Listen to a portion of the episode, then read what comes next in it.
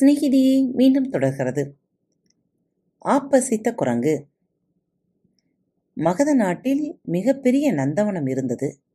அந்த நந்தவனத்தில் இல்லாத பூக்களே இல்லை எனலாம். நிறைய மரங்களும் செடிகளும் கொடிகளும் நிறைந்திருந்த அந்த நந்தவனத்தில் ஒரு பழைய கோயில் ஒன்றும் இருந்தது. அந்த நாட்டில் வாழும் சுதந்தனன் என்பவர் அந்த நந்தவனத்தில் இருந்த அந்த பழைய கோயிலை சீர் செய்யும் திருப்பணியினை மேற்கொண்டார். அதற்காக கோயிலில் உள்ள பழைய மரச்சட்டங்களை நீக்கிவிட்டு புதிய மரச்சட்டங்களை அமைப்பதற்காக பெரிய பெரிய மரத்துண்டுகளை கொண்டு வந்து அந்த நந்தவனத்தில் இறக்கினார். அந்த மரத்துண்டுகளிலிருந்து மரச்சட்டங்கள் செய்வதற்காக மரம் அறுப்போர் இருவரை நியமித்தார். அவர்கள் ஒரு பெரிய ரம்ப வாளுடன் நந்தவனத்துக்கு வந்து அந்த ரம்பத்தை ஆளுக்கு ஒரு பக்கமாக பிடித்து கொண்டு மரத்துண்டுகளை அறுத்து சிறிய சிறிய துண்டங்களாக வெட்டி கொண்டிருந்தனர். இவர்கள் செய்யும் இந்த வேலையினை அருகில் இருந்த மரத்தின் மீது அமர்ந்திருந்த ஒரு குரங்கு வேடிக்கை பார்த்து கொண்டிருந்தது. மனிதர்கள் இருப்பதால் பயந்த அந்த குரங்கு மரத்திலேயே இருந்தபடி அவர்களின் செயல்களை கவனித்து கொண்டிருந்தது. உச்சி வெயில். ஒரு பெரும் மரத்துண்டை நீள வாக்கில் இரு துண்டுகளாக அறுத்து கொண்டிருந்த மரம் அறுப்பவர்கள் உணவு உண்பதற்காக புறப்பட்டார்கள். அப்போது அதுவரை தாங்கள் அறுத்து கொண்டிருந்த மரத்துண்டினை அப்படியே விட்டுவிட்டால் பாதி வெட்டிய நிலையில் உள்ள மரத்துண்டும் மீண்டும் இணைந்து கொள்ளும் என்பதனால் பிளவில் ஆப்பு ஒன்றினை அடித்து இறக்கிவிட்டு சென்றனர். மரத்திலிருந்து அதனை கவனித்த குரங்குக்கு அது ஒரு வேடிக்கையாக இருந்தது. அவர்கள் அந்த பகுதியை விட்டு சற்று தொலைவிற்கு சென்றதால் பயம் தெளிந்த அந்த குரங்கு மரத்திலிருந்து இறங்கி வந்தது. மரம் வெட்டிகள் மரத்தின் பிளவில் அடித்து சென்ற ஆப்பினை தொட்டு பார்த்தது. அது வலுவாக இறக்கப்பட்டிருந்தது. பொழுதுபோக்கிற்காக அந்த குரங்கு அந்த மரத்துண்டின் மீது ஏறி அமர்ந்து தன் இரு கைகளாலும் அந்த ஆப்பினை பிடித்து ஆட்டியது. குரங்கின் அசைவுக்கு ஏற்ப அசைந்த அதன் வால் மிகச்சரியாக அந்த மரத்துண்டின் பிளவில் வந்து விழுந்தது. அதனை குரங்கு கவனிக்கவில்லை. அது அடிக்கப்பட்ட ஆப்பினை அசைத்து பிடுங்குவதிலேயே குறியாக இருந்தது. குரங்கின் பிடி வலுப்பட்டதால் ஆப்பு மெல்ல மெல்ல விலகியது. ஒரு கட்டத்தில் ஆப்பு மரத்திலிருந்து விலகி குரங்கின் கைக்கு வந்தது. ஆனால் குரங்கின் வால் மரத்தின் பிளவில் சிக்கிக் கொண்டு நசுங்கியது. குரங்கு வலியால் துடிதுடித்து மயங்கி இறந்து போனது. தமனகா, அதனால் தான் சொல்கிறேன், நமக்கு தேவையில்லாத செயலை ஒருபோதும் செய்யக்கூடாது. அப்படி செய்தால் ஆப்பினை அசைத்த அந்த குரங்கின் நிலைதான் நமக்கு ஏற்படும் என்று கரடகன் சொல்லி நிறுத்தியது. தமனகன், வேறு நமக்கு தகுந்த செயல் எது என்று நினைக்கிறாய் என்று கரடனகனிடம் கேட்டது. நமக்கு தகுந்த ஒரே செயல் இந்த காட்டில் யாரையாவது எதையாவது கொன்று தின்றுவிட்டு மீதம் வைத்திருப்பதை தின்பதுதான். வா, நாம் அதனை செய்வோம் என்றது கரடகன். ஒரு வேளையும் செய்யாமல் வெறும் உணவினை மட்டும் தேடிக்கொண்டிருப்பது சரிதானா என்றது தமனகன். இதற்கு கரடகனால் பதில் கூற முடியவில்லை. மேலும் தமனகன், ஒருவர் நண்பர்களுக்கு நன்மையும் பகைவர்களுக்கு தீமையும் செய்ய வேண்டும். அதற்கு ராஜ சேவைதான் தகுந்தது. நம் இனம் ராஜாவுக்கு மந்திரியாக இருப்பதால் நான் இந்த காட்டில் வாழும் விலங்குகளுக்கு நன்மை செய்வதும் ராஜ சேவைதான். அதனை செய்யாமல் உயிர் பிழைத்திருப்பதால் ஏற்படும் நன்மை என்ன என்று கரடகனிடம் கேட்டது. தமனகன் இன்னும் சில உதாரணங்களை கூறி கரடகனுக்கு புரிய வைக்க முயன்றது. கரடகா, காக்கை பிறர் எச்சல் உணவை தேடி உண்டு பல ஆண்டுகள் உயிருடன் இருக்கிறது. நாய் ஒரு எலும்பு துண்டை கவ்வி கடித்து சுவைத்து மகிழ்கிறது. அது தன் முதலாளியின் கையில் இருக்கும் ஒரு கவலை எச்சில் சோற்றை பெறுவதற்காக அவற்றின் காலில் விழுந்து பணிந்து வாளை குலைத்து கிடக்கிறது. அதற்கு ஒருவேளை உணவு கிடைப்பதே அரிது.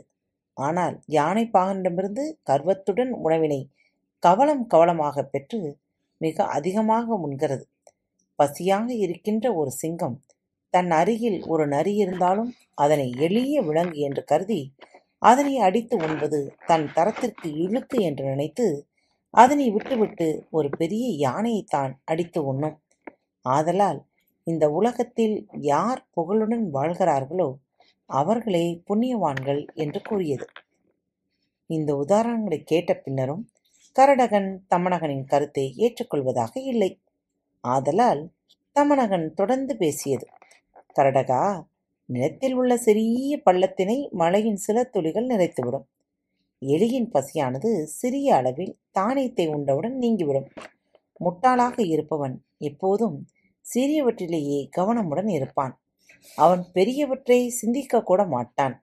எனவே நாம் நமது ராஜாவின் சிநேகத்தை பெற்று அவருக்கு சேவை செய்து வாழ்வதே சிறந்த வாழ்வு என்று தன் கருத்தினை உறுதியாக கூறியது.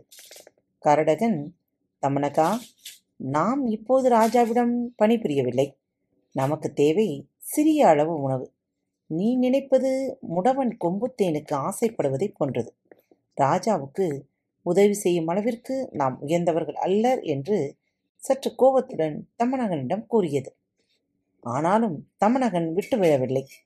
யாரும் இயல்பாகவே உயர்ந்தவர்கள் ஆகிவிட முடியாது. நம் முயற்சியாலும் குணத்தாலும் தான் உயர்ந்தவர்களாகின்றனர். எப்போதும் பெரிய செயல்களையே செய்ய நினைக்க வேண்டும். அந்த செயல் தோல்வியில் முடிந்தாலும் அதனால் பெருமையே வரும். சிறிய செயலை வெற்றியுடன் செய்து முடித்தாலும் அதனால் எந்த பெருமையும் கிடையாது. புத்தியுடையவர்கள் பெரிய செயலையே செய்வார்கள். முட்டாள்கள் சிறிய செயல்களை தவிர பிறவற்றை செய்ய மாட்டார்கள். மலை உச்சியிலிருந்து ஒரு கல்லினை தள்ளிவிடுவது எளிது. ஆனால் ஒரு கல்லினை மலை உச்சிக்கு உருட்டி செல்வது மிகவும் கடினம். ஏரியின் நீரினை வெளியேற்றுவது எளிது. அந்த நீரினை தடுத்து நிறுத்துவது கடினம். பெருமையும் சிறுமையும் ஒருவர் செய்யும் செயலை பொறுத்துதான் உள்ளது என்று கரடகனிடம் கூறியது. கரடகன் ஒரு வழியாக தமணகனின் கருத்துக்களை ஏற்றுக்கொண்டு, சரி, இப்போது நீ சிங்கராஜாவிடம் சென்று எதை பற்றி பேசப் போகிறாய் என்று கேட்டது. ஒரு சாதாரண மாட்டின் சபதத்தை கண்டு பயந்து நமது சிங்கராஜா தண்ணீர் அருந்தாமல் சென்று விட்டாரே, அதை பற்றி தான் அவரிடம் பேசப்போகிறேன். அதனை விளக்கி கூறி அவரின் பயத்தை தெளிவித்து அவருடன் நெருங்கி பழகப் போகிறேன் என்று தமணகன் கூறியது. தமணகா, அரசன், நெருப்பு, பாம்பு இந்த மூன்றும் அதிகம் நெருங்கக்கூடாதவை என்பார்கள். அப்படி இருக்க நீ எப்படி நமது ராஜாவுடன் நட்பு கொள்வாய்? தவிர எத்தகையவராக இருந்தாலும் ராஜாக்களிடத்தில் மிகவும் நெருங்கினால் அவமானம்தான் மிஞ்சும் என்று கூறி கரடகன் தமணகனை எச்சரித்தது. தமணகன் பிடிவாதமாக இருந்தது. கரடகா, எப்போதுமே ராஜாவின் பக்கத்தில் இருப்பது நல்லது. யார் தன்னுடன் நெருக்கமாக இருக்கிறார்களோ அவர்களிடம்தான் ராஜா வேலைகளை சொல்லுவார். அருகில் இருக்கும் மரத்தில்தான் கொடி படரும். ராஜாவும் சரி, பெண்களும் சரி, தம்மிடத்தில் யார் தன்மையாக பேசுகிறார்களோ அவர்களிடத்தில் மனதை பறிகொடுத்து விடுவார்கள் என்று தமணகன் கூறியது. சரி தமணகா, ராஜாவிடம் சென்று எப்படி பேசுவாய் என்று கேட்டது கரடகன். அதற்கு பதிலாக, நல்ல மழை பொழிந்திருக்கும் போது எப்படி விதையிலிருந்து முளை புறப்படுகிறதோ அதுபோல ராஜாவின் கேள்விகளுக்கு ஏற்ப என் வாயிலிருந்து பதில்கள் புறப்பட்டு வரும். இருந்தாலும் காலமறிந்து பேசினால் அவமானம் வராது என்பது எனக்கு தெரியும். ராஜாக்கள் தங்களின் காரியங்கள் யாரால் ஆகிறதோ அவர்கள் குற்றம் செய்தாலும் அவர்களின் குற்றத்தை பெரிதுபடுத்த மாட்டார்கள் என்பதும் எனக்கு தெரியும் என்றது தமணகன். இருந்தாலும் கரடகனுக்கு ராஜாக்களின் மீது முழு நம்பிக்கை ஏற்படவில்லை. அதனால் அது மீண்டும் புலம்பியது. ராஜாக்கள் மலையைப் போல, அவர்களை அனுசரித்து நடப்பது கடினம் என்றது கரடகன். ராஜாக்கள் மலை போல கடினமானவர்கள்தான். ஆனாலும் அவர்களின் சுபாவம் அறிந்து பேசி நம் கைக்குள் அவர்களை வைத்துக் கொள்ள வேண்டும் என்று கூறிவிட்டு தமணகன் தனியாக சிங்கராஜாவை பார்க்கச் சென்றது. தமணகன் சிங்கராஜாவின் குகை வாயிலில் வந்து நின்றது.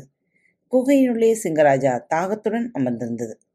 அது மிக ஏளனமாக தமணகன் நரியை பார்த்து, யாரது என்று கேட்டது. தமணகன், தங்களுக்கு அடியேனின் பணிவான வணக்கம். நான் முதன்மை மந்திரியின் மகன் தமணகன் என்றது. ராஜா அலட்சியமாக, என்ன விஷயம் என்று கேட்டது.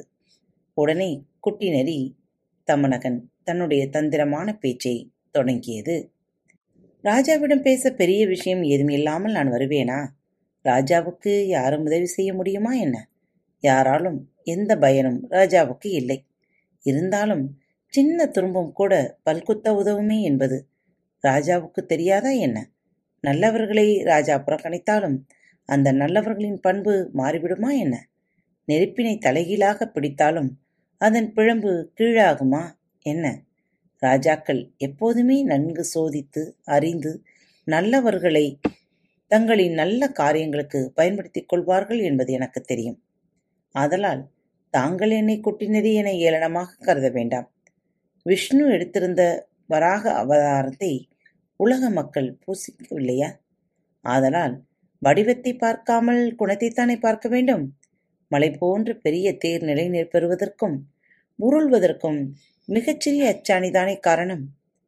நான் கருவியும் காலமும் அறிந்து காரியம் முடிப்பதில் வல்லவன். என் வல்லமை அனைத்தும் தங்களின் உதவியால் தான் வெளிப்பட வேண்டும்.